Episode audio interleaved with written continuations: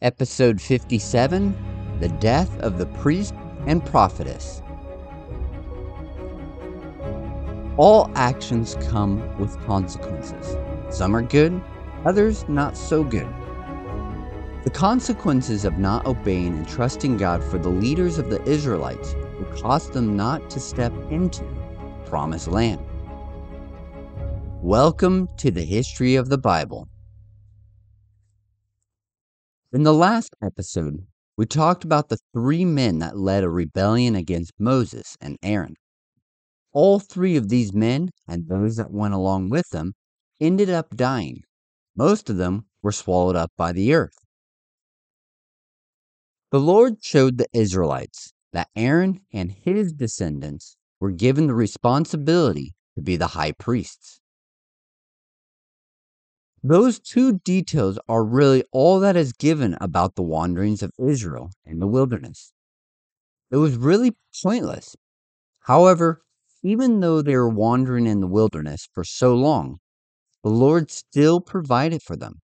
He took care of the food that they needed to eat, continuing to give them manna and quail. He provided for them through the clothes and sandals on their feet not wearing out so that they wouldn't have to continue replacing them. Even though they were in the desert, the Lord was still with them. The cloud covering and the pillar of fire still led them. After the years of wandering had ended, it was finally time to begin the journey back to the promised land.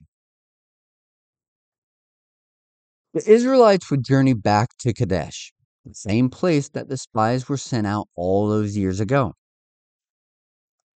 Once the Israelites arrived at Kadesh, with a total of 40 years passing since the time the Israelites left Egypt in the Exodus, upon arriving within the first month of being back, Miriam, the sister of Moses and Aaron, would die. It's believed that she would have been around the age of 126 or so when she died. Up until this point, we really haven't talked much about Miriam. So now that she has passed away on the journey from Egypt to the border of the Promised Land, we'll take a moment to talk about her. Based on Jewish tradition, Miriam was believed to be four years older than Aaron and seven years older than Moses. It's believed that it was at the time of her birth the Israelites began to be enslaved by the Egyptian king. The reason that it's thought is that the Hebrew meaning of the name Miriam means bitterness, thus believing to be connected to the bitter enslavement. The Bible tells us that Miriam was a prophetess, as she was able to hear from the Lord and speak his words to the people. However, she didn't talk to God the same way Moses did, face to face. Tradition holds that she had a spirit of prophecy on her ever since she was a child, where her first prophecy was to her mother, saying that she was going to give birth to a son who would free their people from enslavement. As she got a little bit older, around the age of five, she and her mother are believed to have become the midwives for all of the Israelites and the women giving birth. Miriam would be one of the two women that were told by the king of Egypt to kill all male babies. From there, she is lost in Jewish tradition until the Exodus. At this point, she would have become one of the three people that led the Israelites in their wanderings of the wilderness, along with Moses and Aaron. However, because of her rebellion against Moses, she would pass in the wilderness and does not get to step foot into the promised land. Miriam is believed to become the mother of Hur, or the wife of. It isn't too sure, but he was the same Hur that helped hold Moses' hands up during the battle when the Israelites faced the Amalekites in the wilderness. It isn't quite sure, but Hur was thought to be the leading nobleman for the tribe of Judah and would be an ancestor of the king of David and eventually Jesus himself. Another tradition says that he would be killed during the golden calf situation. The reason that the battle with the Amalekites happened was because right before that, water came forth from a rock to give the nation enough water for the people and the herds. So the attack from the Amalekites could have been that they were doing their normal operations, raiding others that were on the road. Or it could have been that because the Israelites discovered water, that the Amalekites wanted it. During their travels and wanderings in the wilderness, it is believed that a rolling rock accompanied the Israelites. Now, it isn't clear if the rock was carried or pushed, or if the rock itself is believed to have rolled on its own to accompany the Israelites on their journey. Either way, this rock was supposedly called Miriam's Well. It's believed that when Miriam died, rock known as Miriam's Well dried up. This would lead to the next event that happened to the Israelites. When they arrived at Kadesh, and when Miriam died, there was no water for the people and the herds. So the people did what they do best in times like this. Israelites complained and gathered against Moses and Aaron. Again, the people wished that they had only died when the rest of the generation before them had died.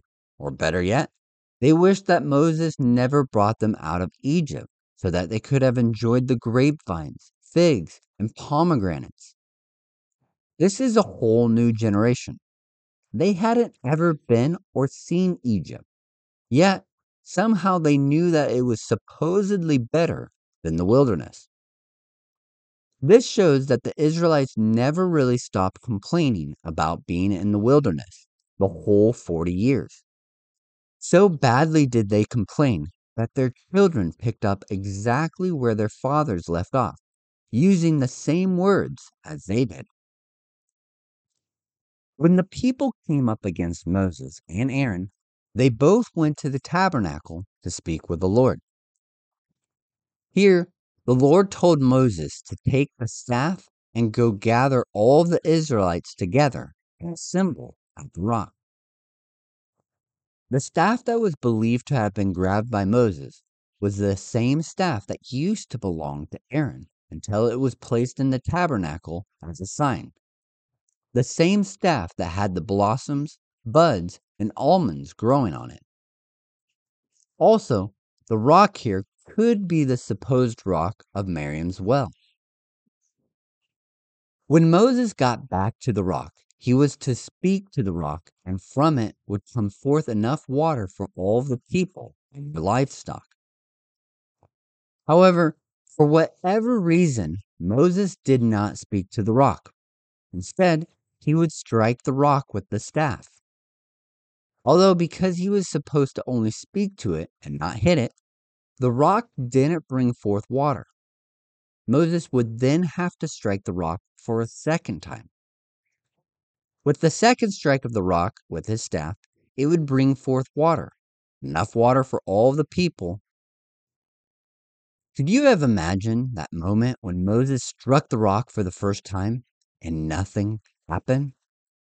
That brief moment of awkwardness and anticipation were combined as they waited for the water to come forth.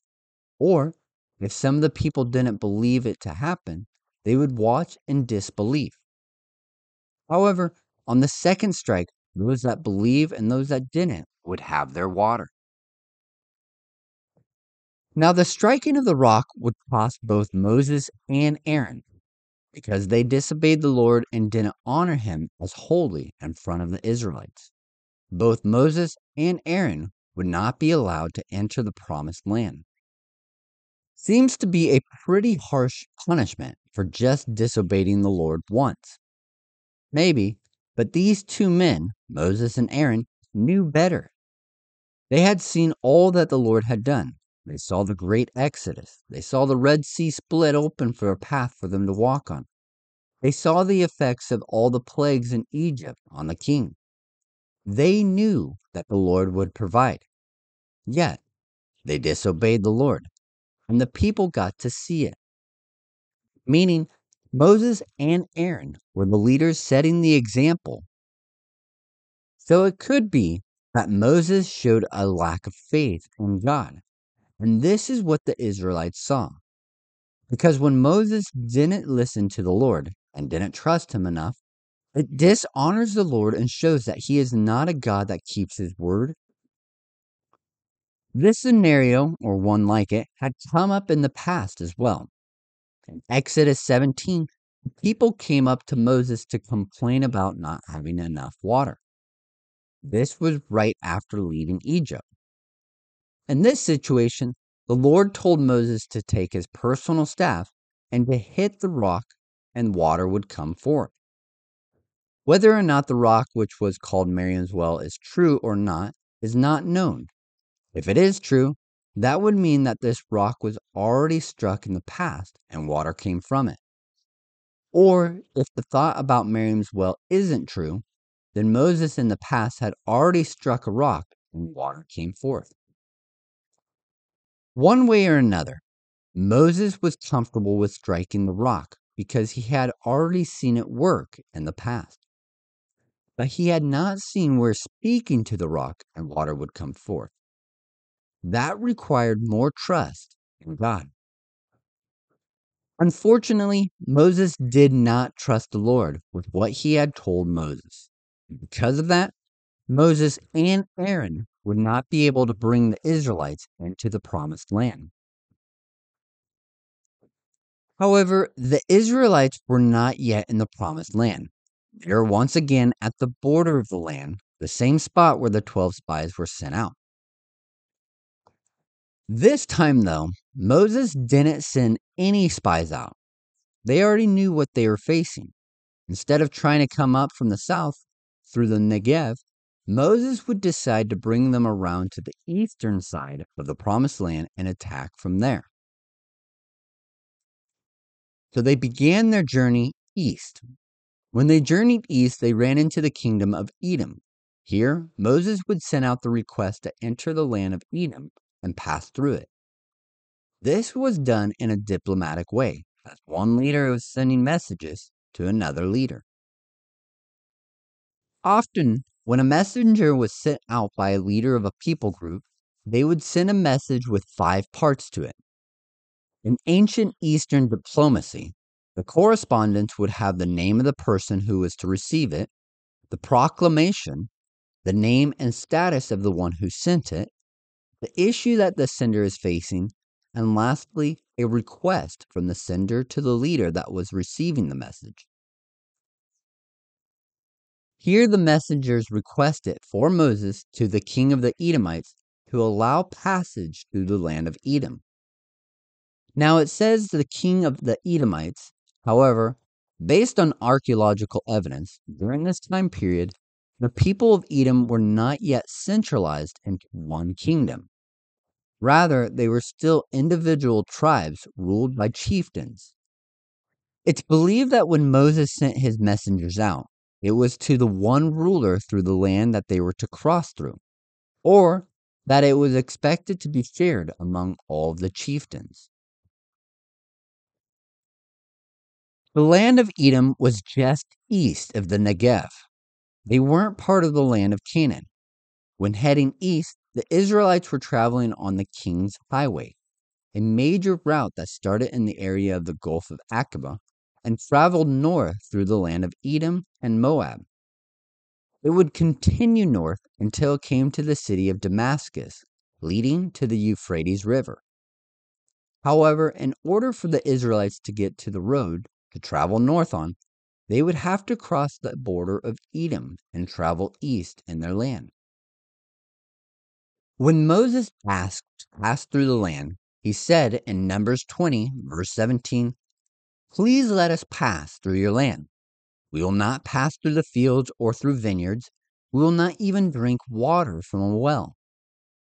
Basically, Moses told the Edomites that they didn't need anything food, or water from them, but that the Israelites planned to pack in all of their food and water, only stay on the path that would lead them north. Moses even reminded the blood relationship that the two people groups held in common. In Numbers 20, verse 14, Moses presents the Edomites with the message that opened with this thus your brother Israel.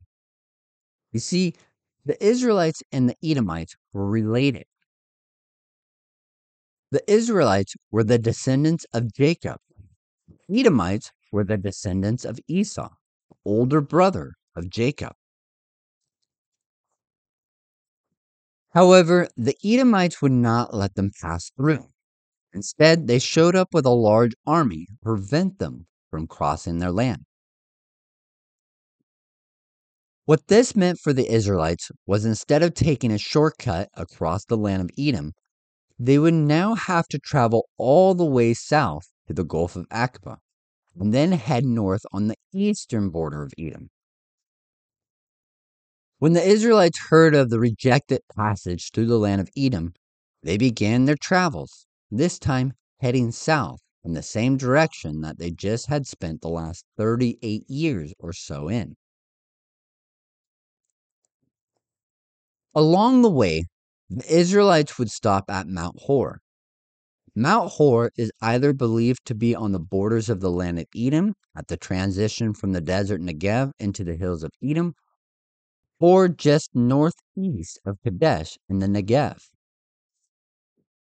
The thought of Mount Hor being in the Negev rather than on the border of Edom has been held since the time of Jesus. However, in Numbers 20, verse 23, it says that the mountain was near the border of Edom. While at Mount Hor, the Lord told Moses and Aaron that it was time for Aaron to die. The reason that Aaron was not allowed to enter the promised land was because he, along with Moses, did not trust the Lord when Moses was supposed to speak to the rock to bring forth water rather than strike it.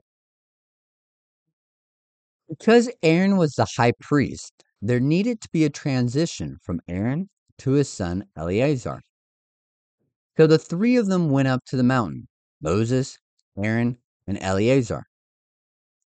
Once at the top, the high priest's garments were removed from Aaron and placed on his son.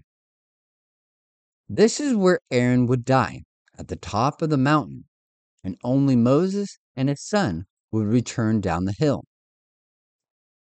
When the people heard about the death of Aaron, they mourned for 30 days. Normally, it was seven days that a person would mourn for. But because of the leadership position that Aaron held, they would mourn for 30 days. And it's believed that Aaron was 123 years old when he died. It would have been five months after the death of Miriam, Aaron would pass on himself. The transition from wandering in the wilderness the journey into the promised land was not an easy one.